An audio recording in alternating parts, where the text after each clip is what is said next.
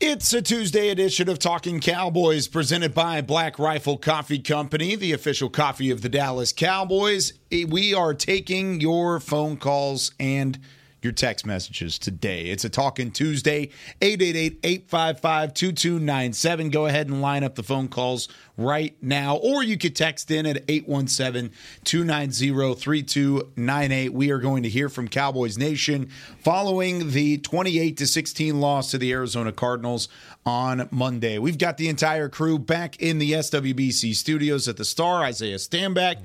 Nick Harris, Jon Machota. Welcome back, my friend. I'm Kyle Yeomans. Jon, we haven't heard from you yet. We'll let you start things off. How does uh, uh, what were your overall thoughts on Sunday's loss? Pretty stunned. Yeah, pretty stunned. Uh, I guess that all has to do with what your perspective is on the team and what you think this team's capable of. And I did not think they were capable of playing that poorly, um, mm. particularly on defense. You know, you you lose the three starting offensive linemen. Uh, I can understand some some issues on that side of the ball, but just watching that game over again yesterday, I just can't believe like I don't want to say lack of effort, but I just there wasn't that you know that edge that I'm used to seeing this team play with, and there's just too much talent on that side of the ball. And uh, if we're just being complete, completely honest, where our seat is in the press box, um, we are directly right behind where the Cardinals run out of their their thing for pregame warmups. I'm like, mm. man, this is such a cool angle. But there's nobody on their team that like is really I even want to like take a video of. I mean, that's literally the level that that. I mean, I mean, I, am being honest. If, yeah. if anybody disagrees with me, tell me an NFL team from top to bottom in terms of just a star power standout star that like is worse than that Cardinals team. Hmm. Like I'm not saying that Dobbs and, and and Conner and all these guys didn't, you know, Rondale Moore, they didn't play well and stuff like that. But I'm saying that roster to do that to your defense, particularly in the first half, I'm stunned. I really am. Like it, it brought me back a little bit to Washington last year at the end of the season, mm-hmm. um, a little bit to the Denver game the year before that. Now, they did have big responses to both those games, but I did not think that this team was capable of playing that poorly. And to be honest with you, it knocks me down a little bit on the whole. Like, I don't think they're on the same uh, category right now with the Eagles and Niners. I think they're yeah. they're they're a step down, and and I didn't think that was the case going into that game, even knowing, hey, this could be a trap game. You know, twelve point favorite, whatever. You know, you can't sleep on anybody. I still thought, like, I mean, up into the point where even like late in the fourth, I'm like, they'll, they'll get a, they'll get a touchdown here. They'll be right back in this game. The momentum's all on their side. And to me, the most alarming play was that 69 yard pass to just have somebody that wide open. I mean, I see that stuff on Saturdays. Yep. But on Sundays with a Dan Quinn defense, that was that was just odd to me. I couldn't believe it. Like again, where you're sitting in the press box, you just you're like, whoa, there's a there's a guy there. I'm pretty sure that they have 11 on the field. He seems like he's an eligible receiver. I don't know why he's 20 yards down the field. No one's near him. Again, like Saturdays, you see that. Yeah. But from a defense that you think could be the best in the league, that was inexcusable. I mean, we were talking about Legion of Boom. We're talking about 70 Steelers, 85 Bears. I mean, that was the the trajectory through two weeks. Yeah, it was just two weeks, but none of those things happened to that those defenses, right? Like that, none of the what Arizona did in week three happened to the 85 Bears and the 70 Steelers no. and the Legion of Boom. Like that just doesn't happen. Um, now they were certainly missing Trevon Diggs, but it wasn't all Trevon Diggs that, that was missing. Oh, if, if they threw the ball all over the yard and you're just like, man, this secondary's got some work to do, which I, I couldn't see happening. But I guess after Sunday, I shouldn't say that there's anything I can't see happening because because yeah. that opened up a new chapter for me where I just I did not think, but from where this defense is built, I thought that Washington game last year, the Denver game two years ago, were gone. I didn't think that they could fall back down to that type of a level, and so that was uh, that was an eye opener there. That, uh, to be honest, will probably won't sit right with me unless they were to come out of these first five at four and one, and and you go to San Francisco, you win that game. I could change a little bit on that, but as I sit right now, I see them going three and two through those first five, and and and who knows? This could be a game they look back on and are like, man, that that I mean, that ends up costing them a division. It costs mm-hmm. them, you know, playoffs area, you know, seating or whatever like that. I don't know, but that's that one, uh, that there's no, and then the whole talking about wake up call after the, you played two games. What, Who needs a wake up call after two yeah. games? Like that's not needed. I know you got to say something because it, you know they're they were stunned, but still, I mean, I don't know why you would need a wake up call after only two two weeks of beating the Giants and Jets. No, it is true, and uh, well said on on all occasions. I want to get more into that here in a little bit, but we are going to do some news and notes. We're bringing it back. I mean, we had news and notes with Rob Phillips we had news and notes with Patrick No. Walker. Now we're going to start it with Nick Harris. Nick Harris every day is going to give us our news, uh, what you need to, to write down, what you need to keep aware of for the Dallas Cowboys. Anything stick out from yesterday? Yeah, so today we're going to highlight uh, oh, the availabilities from yesterday with Mike McCarthy and all three coordinators. Oh, I think Uh-oh. I pressed the mute button for a little bit. Uh, Mike strike McCarthy, three. yeah, it was kind of a strike. Half, it was a check like swing. a half strike. Oh, check you checked. Yeah, okay, yeah. held up. Um, Mike McCarthy and all three coordinators they took time with the with the media yesterday. We'll start with McCarthy, asking him about, him about red zone problems. He said that they will spend more time on red zone this week, but they're not going to overreact just yet. Hmm. So more time in the red zone. I mean, when you're working on more time in the red zone, what does that really? What are you trying to accomplish there? It's a point of emphasis. Yeah. Just putting more on it. That is all. That is all. Just bringing attention to how important it is to your team that you can't take advantage of the fact that you're that you're getting down there. You got to get down there. You got to capitalize on it. So you just got to bring that back to the forefront to guys and just say, hey, this is not our average portion of the field. Once we work to get down here, we have to end the, end this drive with six points. Yeah, it's also that was another part of the game that don't remember, there's levels to this. The defensive performance to me is on the top level, but next down, I am surprised that they've gotten through three games without throwing a touchdown pass to a wide receiver. I mean, that's pretty yeah. wild. Yeah, I agree. Um, talking to Dan Quinn yesterday, he was talking about the run defense. Obviously, he was asked about it quite a bit. He called it a tale of two halves, where uh, in the first half they gave up 181 yards on the ground. It's the most for the franchise in 32 years, um, and then overall giving up seven and a half yards per play throughout the entire game, the most in seven years. He said sometimes you just have a performance that you're not pleased with at all. When you walk around our locker room, you had a lot of pissed off people, and they should be. We were not up to the standard that we had set for ourselves. When you're going through a difficult performance, you do grow from them. I would love to say you learn from 40 to nothing, but that ain't the truth. You got to have some adversity and come out the other end to show what you're capable of. These guys are a warrior crew, and they will respond like crazy.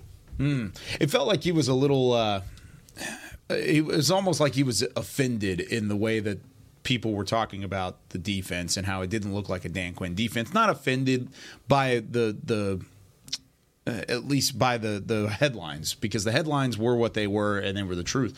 It was more offended because of kind of like what Jon was talking about initially of a Dan Quinn defense doesn't look like that. Especially a dominant Dan Quinn defense doesn't look like what they had against Arizona, but they did look like that. It, it didn't look like a Dan Quinn defense. He said that was one of the things that hurt him the most. I think. So I didn't. Maybe I'm reading too much in between the lines there.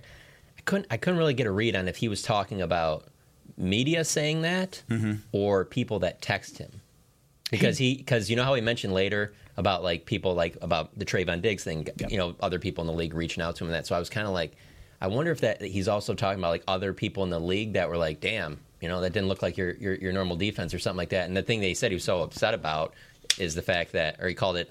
Uh, he didn't call it a slap to the face. He said like I think he said like five fingers, five fingers. To the, yeah, to the face was the fact that when he looks back and he's like, they were right. It doesn't. It didn't look like our defense, you know. So I don't know. Maybe I was reading too much into that, but I, I didn't. I don't think he was talking media, but maybe it was. I don't know. Yeah, you got to the point that I was just about to highlight on that. Um, he had come. Dan Quinn always comes out with like an opening statement in his press conferences. He's the only one of the four to do it, and um, he had said uh, in that opening statement, he said uh, our performance felt like five fingers to the face, and whenever everyone was saying, you know, that this defense didn't look like itself, it was five fingers to the face, and he said, you know, that was tough because it was true. So um, I, I think it's maybe a little bit of self reflection in that moment as well, and also just being disappointed in the overall effort.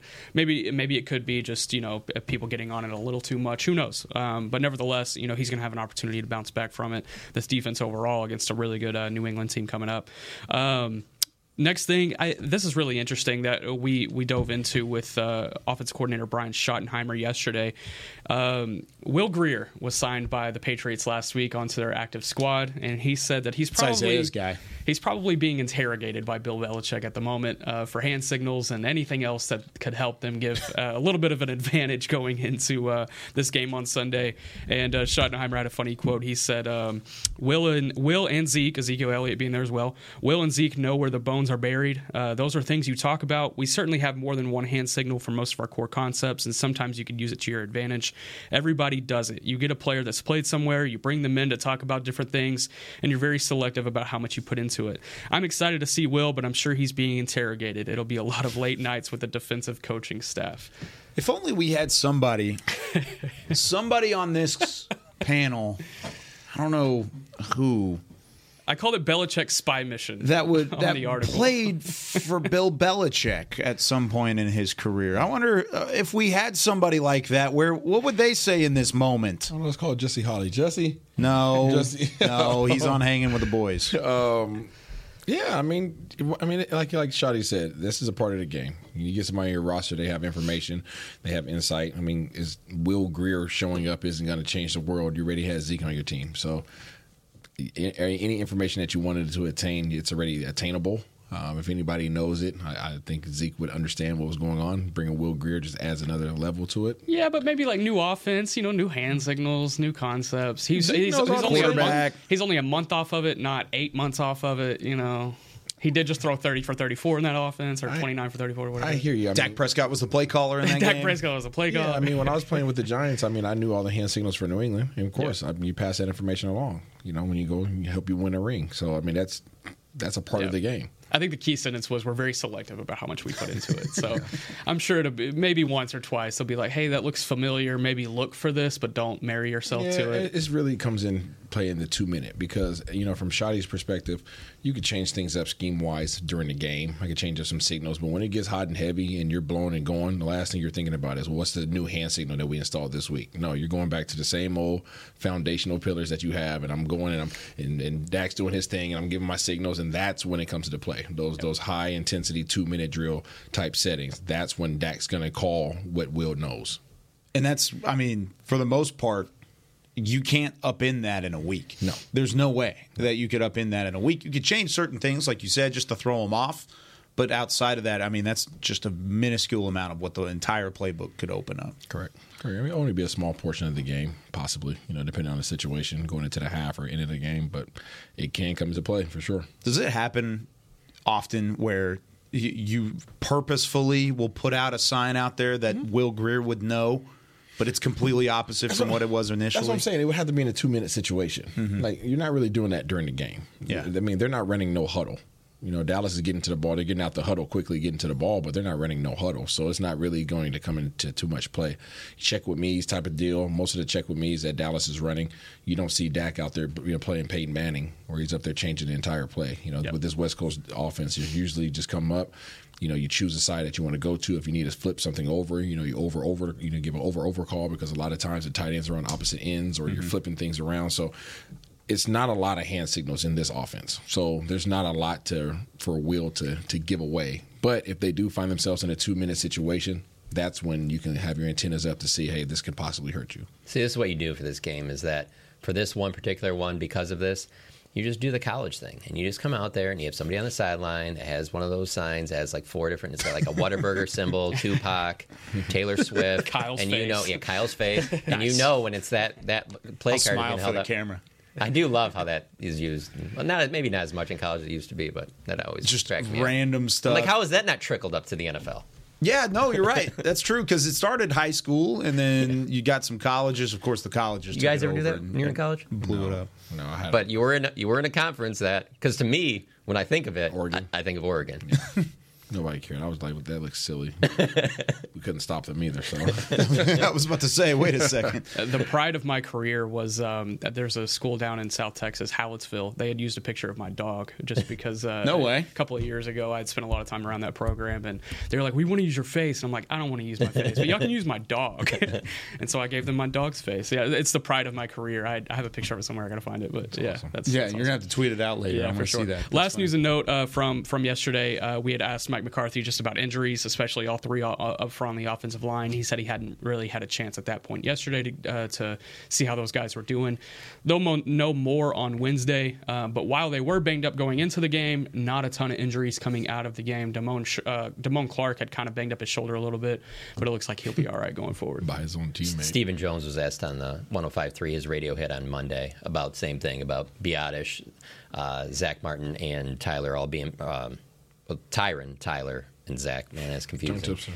Um, all being back for Sunday. He said it's possible. We'll just have to see how the week goes. You got to take each guy week to week. Is it possible? Yes. Do we know for sure? Absolutely not. So I, I don't know what to think in terms of injuries right now because like we talked about yesterday, it was we came into the week we or at least we we finished our show on Friday. We were doing the doing the, the bushwhacker, and we were getting out of there, and we were saying, "Yeah, we're going to have some offensive linemen back," and then all of a sudden you don't. So Well, hopefully I mean, they're all back and ready to Mike go. Mike McCarthy sounded genuinely uh, surprised by what they had to go through because and and and felt like it was on him that he didn't get more reps with some of those guys during the week, like a TJ Bass, you know, like Chuma, thinking that hey, we might have to go with all these guys. I think he was pretty confident from what he was hearing that hey, I'm going to have at least two of these guys for that game, and so it sounds like there was a lot of scrambling going on right before that game uh, to figure out. I mean.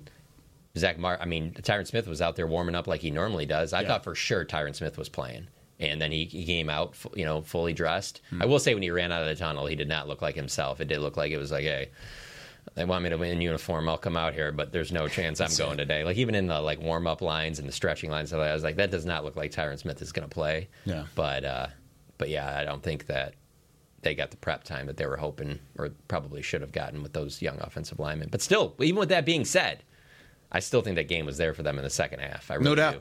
Yeah, they, they still should have been good enough to win that game. And I think most Cowboys fans out there that are frustrated with the performance probably thought the same thing. Probably thought something very similar. All right, when we come back, we're taking your phone calls. We're hitting the text line as well 817 290 3298. That's the text line. The phone call 888 855 2297. We're talking to Cowboys Nation when we come back after this. Todd thought it would be secure to jog in the cheetah savannah. Todd believed the big cat repellent he bought online was reliable. And now, Todd is trying to be faster than this cheetah that can run 80 miles per hour. But the good news is, Todd has AT&T 5G that is fast, reliable, and secure. And he learned the best thing to do is stop running and toss her the backpack with the beef stew. AT&T 5G. Fast, reliable, secure. It's not complicated. 5G requires compatible plan and device. 5G may not be available in your area. See att.com slash 5G for you for details. Black Rifle Coffee Company serves premium coffee to people who love America. When you drink Black Rifle coffee, you are directly supporting veterans, law enforcement, and first responders in your community. Black Rifle's expert roasters love coffee almost as much as Texas loves football, so it makes sense that America's Coffee partnered with America's team. Go online at blackriflecoffee.com and fuel up with the official coffee of the Dallas Cowboys. That's blackriflecoffee.com to fuel up today. Cowboys fans, after that move, we've just coined the term rowdy replay. Let's roll back the tape. Okay, there's our mascot Rowdy cheering on the boys, and now he's on his phone on his Bank of America mobile banking app. Staying on top of his finances with his virtual financial assistant, Erica. Bank of America's digital tools are so impressive. Cowboys fans just can't stop banking. Learn more at bankofamerica.com slash can't stop banking. Erica is only available in the English language. You must download the latest version of the mobile banking app, only available on select mobile devices. Message and data rates may apply. Member FDIC. Welcome back into Dear Doctor, the show where I answer life's questions with an ice cold can of Dr. Pepper. Sheila, let's hear from our next caller, would you? Dear doctor, my friend supported me during a tough time. But what's the right gift that says, thanks for being a shoulder to cry on? Okay, this one's easy. I say give her a delicious Dr. Pepper. Nothing says, thanks, girl, better than a one of a kind soda. Yes, any Dr. Pepper flavor will do. Now, just a reminder that I don't need to be a real doctor to know that Dr. Pepper is the one you deserve. Back to Talking Cowboys. This segment is brought to you by Quaker Oats, a super trusted superfood. Quaker Oats, the official oatmeal sponsor of the Dallas Cowboys. Welcome back into Talking Cowboys here on this Talking Tuesday. We're taking your phone calls. We're answering your text messages. Let's start things off on the phone line. Gary in New Mexico as we go out to the land of enchantment. Gary, what's up? You're on Talking Cowboys. Hey guys, how y'all doing? Thanks for taking my call. Yeah, appreciate couple you. Po- couple couple of positive things, and then I got a question for Isaiah that I hope he doesn't take the wrong way. But they really did clamp down on the run in the second half, so it seems like they adjusted and played much better run defense in the second half. The offense, I don't really have a problem with it except for the red zone, but we are running the ball well. We're doing well in between the twenties. We just got to get that red zone stuff fixed. But this brings me to my concern, and I'm not questioning the toughness of the players. Don't get me wrong.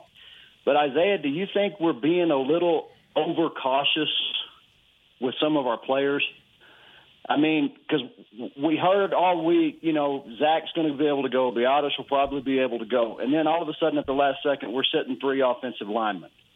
I mean, at some point, don't you just have to, you know, I'm an old guy. Don't you just have to rub some dirt on it and go out there and play?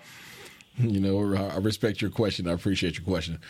I do believe that there's always that element to it, and I think a lot of these guys that play the game of football, regardless of what team, um, have to do that because everybody plays hurt. You know, injuries and, and, hurt are two different things. I explain that to my kids all the time. I, I do believe that I have wholehearted trust in this training staff.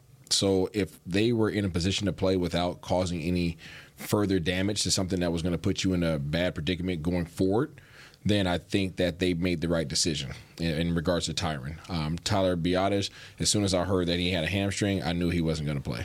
I mean, I can't sit up here and say that on the air because it's I don't know, no, right? I didn't hear it's not official word from the training staff, but anytime an offensive lineman hurts his hamstring, he's going to be out. It just is what it is.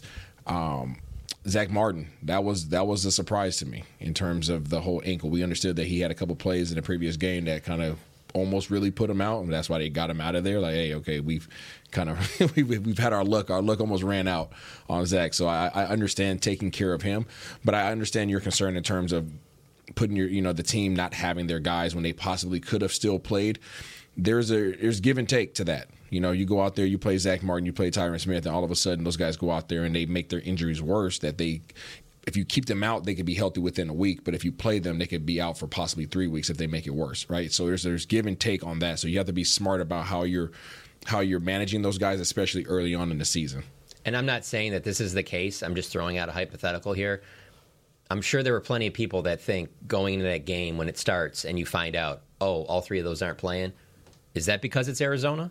Would it be the same if they were playing San Francisco? I'm just saying that there's a lot of people. I guarantee that it, would it be I've the same if it was a certainly playoff? There has to be people that I, that think that. I'm I not mean, saying that they would, but I but just want to know your people, thoughts. people on are going to ask that question. I mean, but the reality is, you're in the first quarter of your season, and you're you're you're talking about guys that you have to have. These aren't skill position players that you just the next man up. Like these guys, like you have to you have to protect these guys. You know, is and these guys are going to get beat up. It's not like they're they may or may not get hit at some point this season. You know, okay, is it is it a concussion? Oh, okay, we could we could probably run them some routes that you know keep them away from getting hit by safeties. Like, no, these guys are going to get hit every single play. These guys are going to be you know putting their foot in the ground and talking about ankles and knees. These guys are going to have to bear this weight of other guys for sixty. Well, from Dallas's standpoint, they're running eighty plays a game.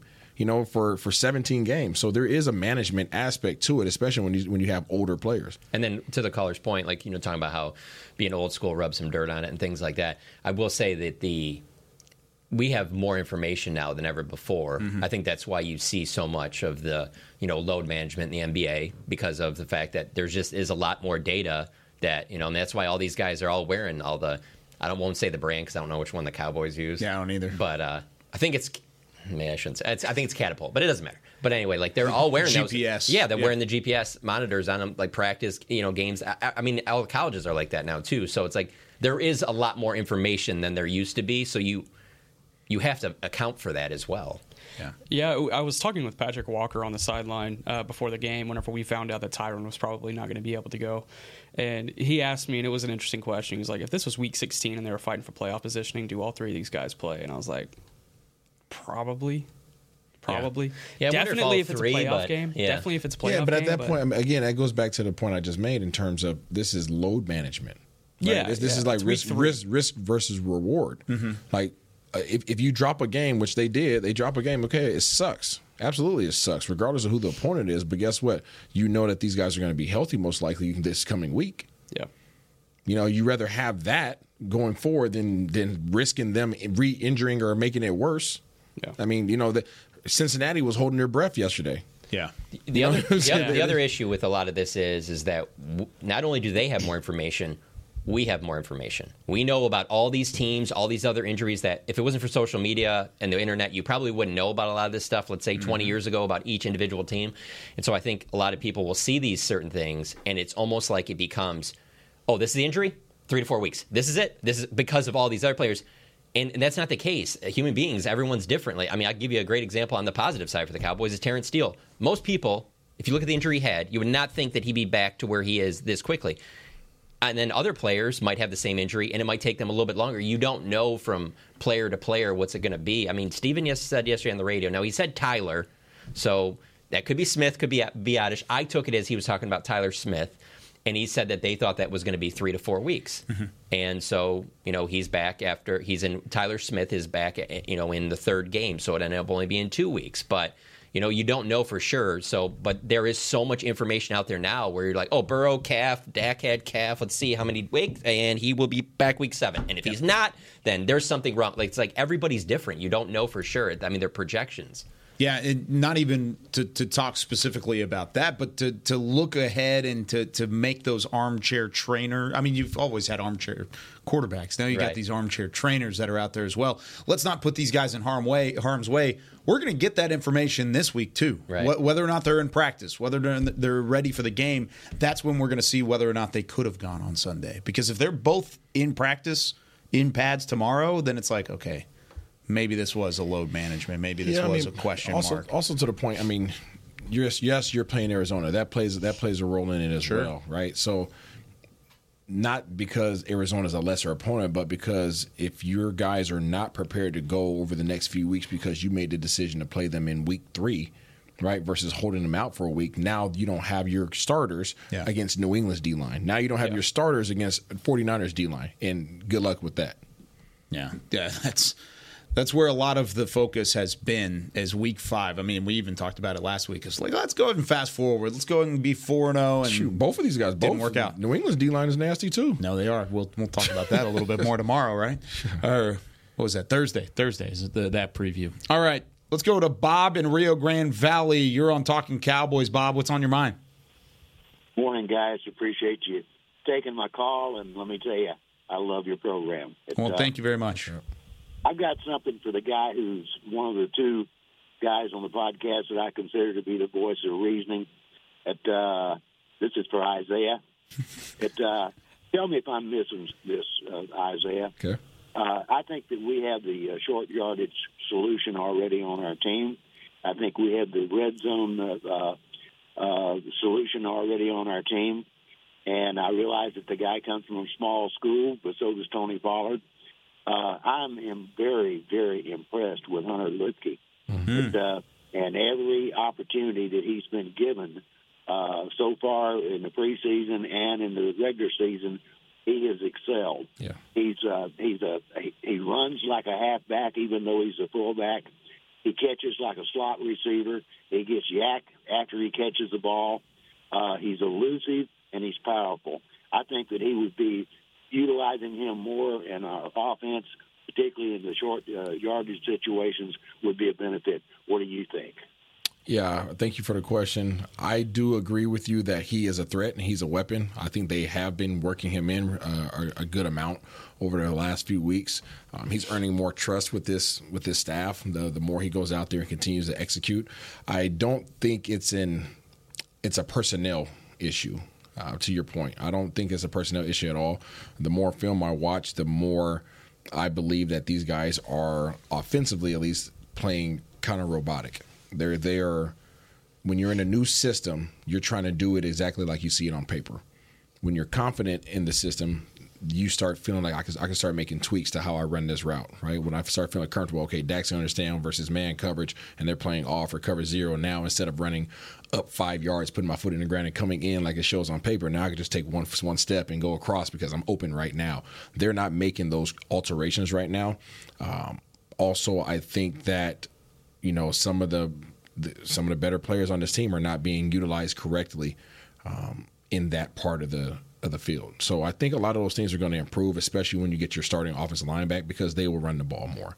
All right, so you might see more Luepke. I think you'll see a good, uh, actually a, a good share of him, but I'm not sure if he'll be the one carrying the ball. Yeah, and the other thing is that right now they are relatively healthy at their skill positions, at least having the guys available. And when you look at it, there's just not that many spots available for Luepke to get more touches because are you giving more touches and you're taking Michael Gallup off the field or Brandin Cooks or CeeDee Lamb or Tony Pollard? So then it comes down to is he getting more than Jake Ferguson and then in, in with that tight, tight end group because they're not going to give it more. I mean, there's only 11 players on the field. You can when when the Cowboys are completely healthy, it's pretty cut and dry who are going to get the most touches, you know. So maybe if Luepke was going to get more, it would probably have to cut into, you know, like a Peyton Hendershot's role. But um, that's about the only person I can see. Maybe you give him some more work there with with the uh, the bigger packages and stuff like that. Just it's tough when they're not going to take a lot of those skill guys off, off the field to bring in you know a tight end slash running back slash fullback. Yeah. First off, I was really scared to ask who the other voice of reason was. Now I'm curious. Yeah, I want to know who. It's It's, probably you because of the Hunter Luepke it, it, probably, train. it had to have been, but my ego couldn't handle it not being. the, the, the Um, captain of the Hunter Luepke fan base over here. Yeah, yeah, yeah. Now it's my favorite topic Toot we've ever talked about on the show. um, yeah, he got his first two touches on Sunday. He did really well with them. I specifically the handoff. They had a guy that came right through the A gap, and he just kind of tiptoed around him and spun Mm-hmm. around him really quick. It should have been only about a one yard gain. Ended up turning it into like a stumble and grumble nine yards. Uh, really loved what I saw there. And actually, it was something I kind of thought about coming out of the game. Um, you know, uh, can he be used more in short yardage situations? Can uh, they use him more in red zone situations? I think there's definitely an opportunity there. But again, get that offensive line healthy and let's see. That's how you know Bob is a, a longtime listener of this show. Is that he one called Isaiah the voice of reason. We used to call Isaiah that like all the time, right when we first started on this podcast. And then he also listens currently because he brought up Hunter Luepke, and that's the Hunter Luepke hype train over here. I mean, I will say I follow a lot of different people that cover this team and cover the NFL, and I don't know many people outside of Isaiah that were talking about how like don't Mm-hmm. sleep on this Arizona Cardinals team, don't sleep on this Arizona Cardinals team, and I. I definitely had Don't- my pillow and blanket. I was credit. sleeping. I'll say that right now. up until up until even kickoff, I was like, nah. I mean, they'll give them a little bit of a run early on, but I'm like fourth. I mean, not even fourth quarter. I'm like second half. They'll come out. They'll, they'll straighten this out. I will say 75 yards from Joshua Dobbs. we didn't get a chance to talk about it yesterday. Nope. When he broke off that 44 yarder on the read option, You puckered up. I, I texted Kyle some expletives. I thought about looking Turtle back head. at you when it happened. I was like, I'm not going to do it because I, I know that he's already worried enough, so I'm not going to bring I, this up. I, I definitely texted Kyle a, a, a bad curse word. And um, You should have 'cause seen Kyle's face. Kyle was like, "Oh my my god!" You should have I seen was my I, face. I stood up. I was in I was sitting down. I had just settled into my chair and I was getting ready to get my notebook out and start taking notes. And I stood up and I was like, no, no, like just yelling at the screen. Everybody in there uh, outside of Isaiah were like, what is this dude talking about? I'm sitting there literally like this. Yeah. he ended the game with two carries for what 51 yards, and he had had he had that at the end of the first quarter. so if they just gave him if more they would've- opportunities, If they would have did more of that, he would have. Yeah, he definitely would've. I, and I'll and I'll say this, I'll give him a chance. Let's see a few more weeks. But if this is a Hmm. team that wins like three or four games, I'm sorry. Like I'm not going to think any differently than I did before the game. Yeah. They Yeah, played I- great, had a great game plan, everything went great. Now is that all of a sudden they got they got lightning in a bottle and this team's about to roll? And, and I'm not saying make the playoffs or anything. about Arizona? Arizona. Yeah. But if they're Oh. if they're going to win like eight or nine games, I'll sit back and be like, man, I never saw that coming with that team. But and I'm talking even if Kyler comes back and he's Yeah. great and whatever like that. I'm talking about like when I look at that team right now, that looks like a team to me that that's drafting in the top ten. Yeah. Josh Dobbs getting his first career win as a starter. He was 0 and 4 He was good. before that. happy for Buddy. He played well. He's actually a really good dude, really Yeah. good quarterback. Yeah, no doubt. All right, let's go to Brian in Kansas City. When we, well, we'll go. Come, well, Brian, hold on for one second. We do need to take a break, so we'll go to Brian in a second. I didn't look at the clock beforehand. That one's on me, guys. I will get to Brian and we'll answer some of your text messages when we come back here on Talking Cowboys. They say champions are remembered, but legends are never forgotten. United Ag and Turf offers a winning lineup of John Deere equipment built to tackle any challenge on and off the field. Legendary John Deere tractors, combines, residential mowers, commercial mowers, compact construction equipment, Gator utility vehicles, and a full line of golf and sports turf equipment. United Ag and Turf, the official Ag and Turf equipment supplier of the Dallas Cowboys. Visit unitedagandturf.com to find a location near you. Are you ready to take coffee off your grocery list forever? Black Rifle Coffee Club is here to help. As a coffee club member, you'll get your favorite coffees roasted, packaged, and shipped to your door free of charge on your preferred schedule. Set it, forget it, and never run low on coffee again. Members also get exclusive deals on coffee, products, and discounts from partner brands. Ease your mind and let Black Rifle worry about your coffee supply. Go to blackriflecoffee.com to join the coffee club today. It's the official men's skincare brand of the Dallas Cowboys, Jack Black. And right now, Cowboys fans can get 15% off their $75 order. Plus, because every deal needs a playmaker, your order will include a free five piece skincare set and free shipping. The Jack Black Playmaker is four of Jack's favorites and a full sized intense therapy lip balm. Make a play for the Playmaker at getjackblack.com slash cowboys with the code CowboysVIP. That's getjackblack.com jackblack.com slash cowboys with the code CowboysVIP. Todd thought it would be secure to jog in the cheetah savannah. Todd believed the big cat repellent he bought online was reliable. And now, Todd is trying to be faster than this cheetah that can run 80 miles per hour. But the good news is, Todd has AT&T 5G that is fast, reliable, and secure. And he learned the best thing to do is stop running and toss her the backpack with the beef stew. AT&T 5G. Fast, reliable, secure. It's not complicated. 5G requires compatible plan and device. 5G may not be available in your area. See att.com slash 5G for you for details. Back to Talking Cowboys. This segment of Talking Cowboys is brought to you by Invisalign, the official smile of the Dallas Cowboys. We have Isaiah Stanback, Jon Machota, Nick Harris, Chris Beam in the back. I'm Kyle Youmans. Let's go to Brian in Kansas City. Sorry for the tease, Brian, but you are on Talking Cowboys. We're ready to go. Good morning, gentlemen. What's going on? Morning. Well, you know, I was wondering if you played basketball, Kyle, because that was a pretty good head fake you gave. Hey, I like it.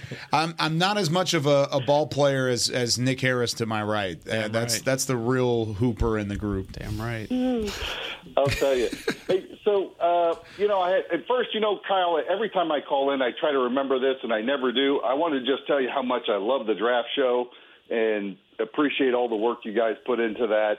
It is the it is absolutely fantastic for people like me who don't have time to try to figure all that stuff out. A great way to just listen in and get some really good information from people who have studied those players. Well, I appreciate that, Brian. Thanks for that.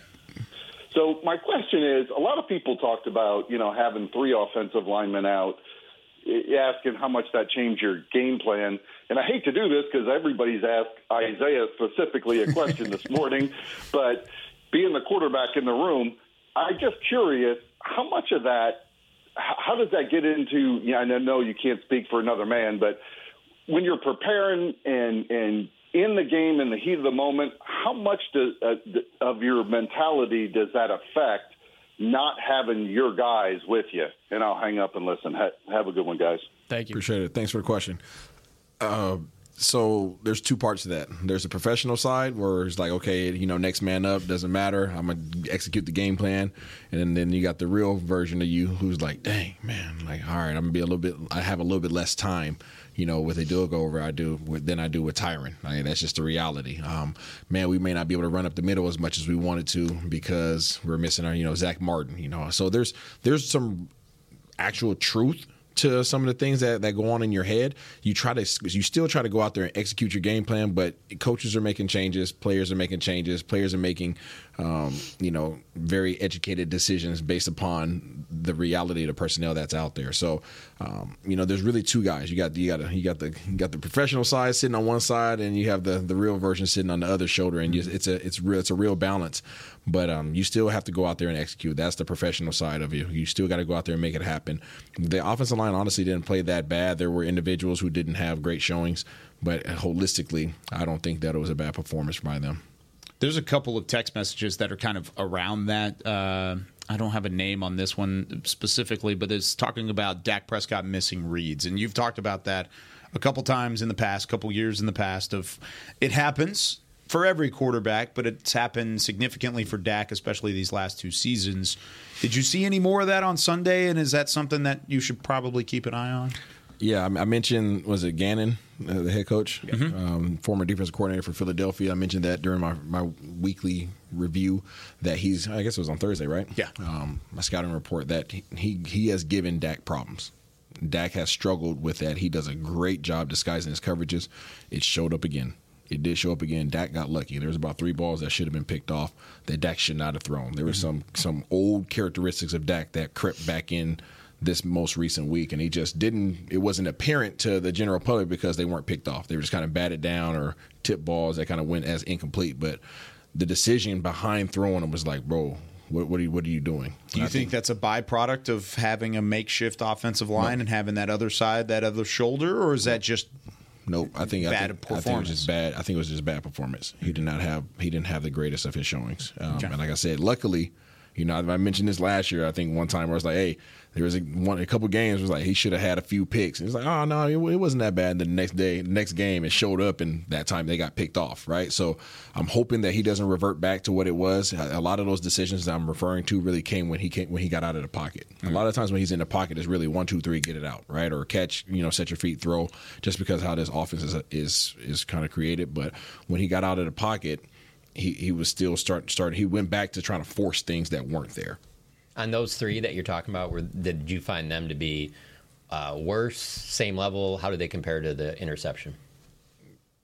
Uh, well, the interception was a very scripted. I want to say that's not the worst best word to use. Um, it was that play was dialed up. Like they knew what the coverage was going to be. Telegraphed. Yeah, I mean they they knew, they knew what it was going to be, right? So just because you know what it's going to be, and just because you see the coverage as you practiced it, doesn't mean that everything got executed the way it should have been. Mm-hmm. Um, B. Cooks didn't run the best of routes. Um, Dak should not have thrown the ball the way he threw the ball. I think the read was right, but the timing on that particular play has to be so precise. The ball has to be absolutely perfect because if you go back and watch it, if that guy doesn't pick it off, then there's literally the the two safeties that were split safeties, which is why this play was ran. Right, he's a, he's he's faking as if he's running the over route. He runs it off that middle linebacker, puts his foot in the ground. He's supposed to go over the top. I ran that route a thousand times in practice. That's just a great scheme, but it has to be done correct because if you don't, if you throw the ball with low trajectory, he gets picked off by a six four linebacker. I think I think what he tried to do instead was like zip it by his ear, and he, there was no yeah, there's, zip there's at no, all. There's no there's no there's no, There was zipping. zip. I mean, there's there's no zipping on that. It, Yeah. it- the play ha- it has to be the perfect environment for that play, and it just wasn't the perfect environment. So you have to either throw a perfect ball with perfect timing, or you got to come off of that read, and that decision obviously didn't happen. Uh, I want to hit some of the text messages that we've been getting. One of my favorites so far is a really good question from Patrick in Las Vegas. Uh, was the problem on the run defense just a scheme issue or a lack of execution issue? Where where does it start from stopping the run, Nick? Whenever you look back at the film, is execution scheme? Where does it need to start first? I don't think it was necessarily a scheme issue. I think Arizona had the right scheme, though. I- I mean, it was a lot of pull action.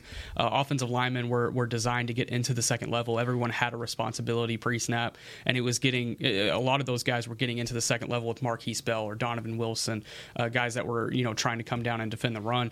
And you could look at the Joshua Dobbs run. Donovan Wilson, he just misses the hole, so that's that's uh, um, that's just bad gap integrity. Yeah. Uh, he was supposed to come around to the outside. He just never. He Joshua Dobbs never even faked to go inside. He was coming around the whole time. Donovan Wilson just missed coming in. Uh, there was a big play that um, I, I believe it was the, on the Rondale Moore touchdown, the 45 yarder, uh, where Markquese Bell got held up in the second level. I mean, it was just a really good block coming in, and Markquese couldn't do anything about that. Uh, that's just a really good scheme by uh, by Arizona.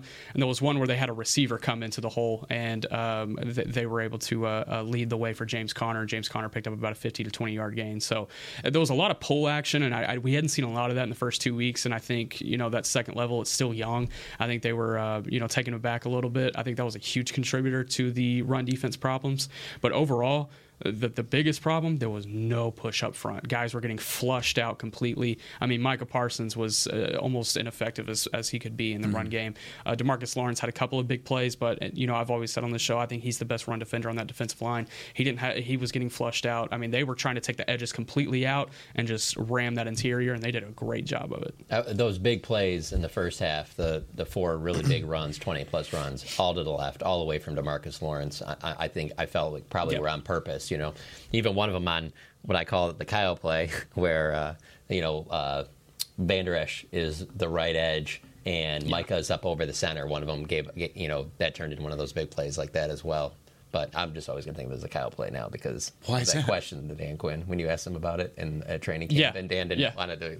He he asked Dan at, at uh, Yeah. training camp about the like, oh, you know, on those plays where you know, how did it become a kyle question Yeah, how is it a Kyle play?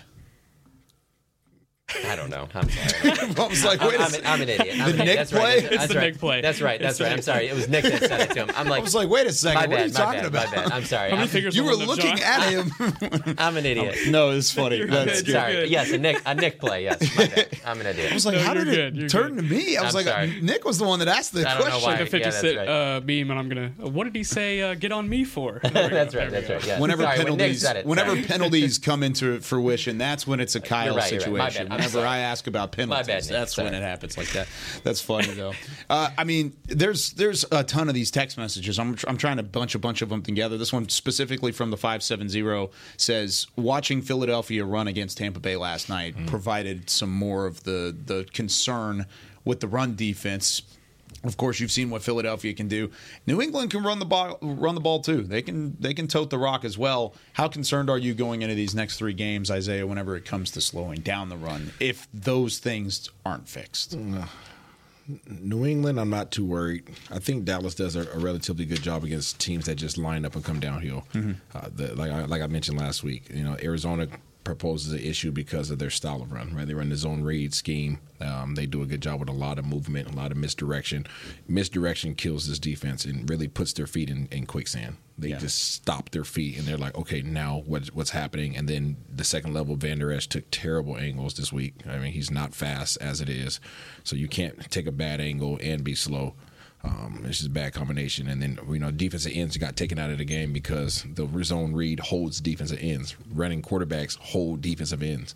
Um, so when you have a, a defensive end that's in a wide nine technique and all of a sudden he stays out there, well, there's a gaping hole right on the inside, especially when you're running stunts with your defensive line, right? You, you don't have gap discipline. So those type of schemes, uh, San Francisco proposes those same issues, obviously, because all the misdirection and motions and all the things at the snap of the ball. New England, is not as much, not as much. I think that I think I don't think that's going to be as much of a struggle.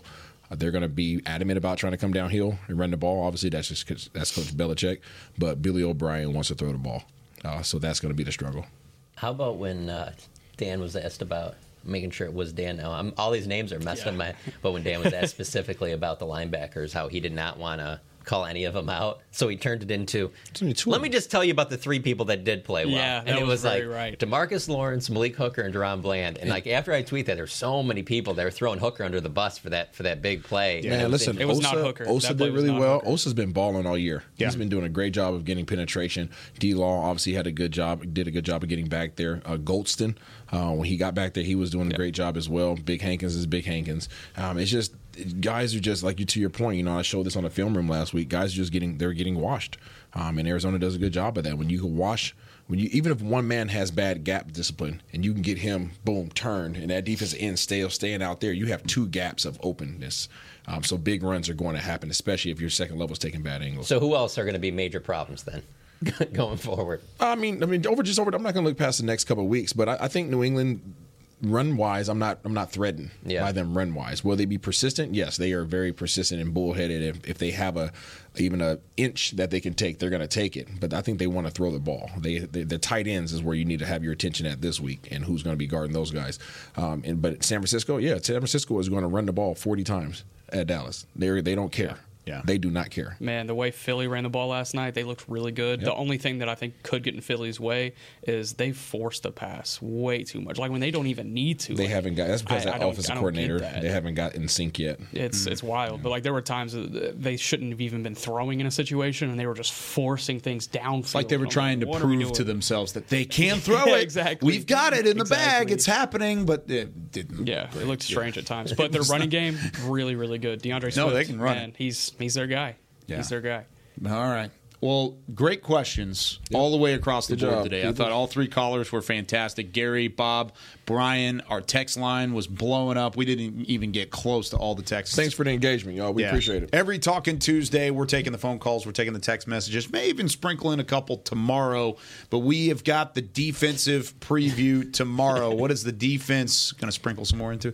Uh, what does the defense look like in a rebound effort against Ezekiel Elliott and the New England Patriots? Freaky Zeke's back. I asked uh, I asked Osa Odighizuwa last night on the Cowboys Hour. I was like, "Have you thought about hitting Zeke yet? And he goes, Actually, I have. So they're already starting to get into it. Uh, really excited to, to talk about that defensive preview. Plus, we're going to have Jon's National Storylines segment, the debut of a brand new segment here on Talking Cowboys. But that does it for us here on a Talking Tuesday. For Chris Beam, Isaiah Stanback, Jon Machota, Nick Harris, I'm Kyle Yeoman saying so long from the Star in Frisco. We'll see you tomorrow on Talking Cowboys.